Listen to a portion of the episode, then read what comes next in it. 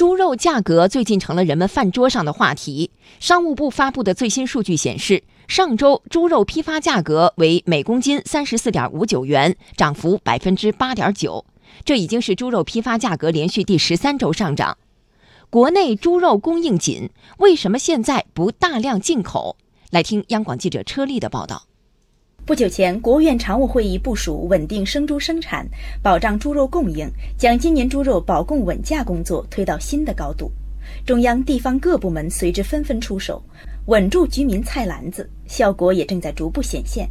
有网友提到，国外猪肉便宜，怎么不多进口一点，稳定一下国内肉价？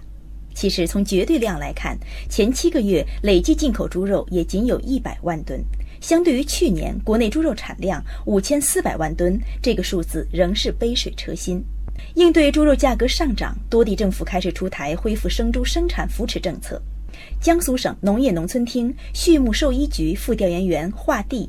种猪是生产的基础，而我们的防疫呢，是我们。生猪稳定发展的一个关键保障，既保证种猪生产基础，又促进养殖场的生物安全水平的提升，既是稳基础，又是保安全。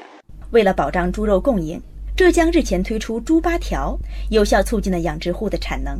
中国农业科学院农业信息研究所副研究员朱增勇分析，此次多部委联合出台的措施，有利于缓解目前的阶段性猪肉价格过快上涨的态势。商务部呢近期发布了将要开始冻猪肉投放的一个政策，放冻猪肉呢有利于缓解目前的这种阶段性的猪肉的价格的过快上涨。另外一个呢，上半年我国猪肉进口呢达到八十二万吨，同比增加了将近百分之三十，猪肉进口的一定程度上也缓解了猪肉价格的这个过快上涨的局面。另外一个像禽肉、牛羊肉都出现了一定程度的产量的增加，也会弥补肉类的需求。那么同时呢，优化我们目前整个肉类消费结构。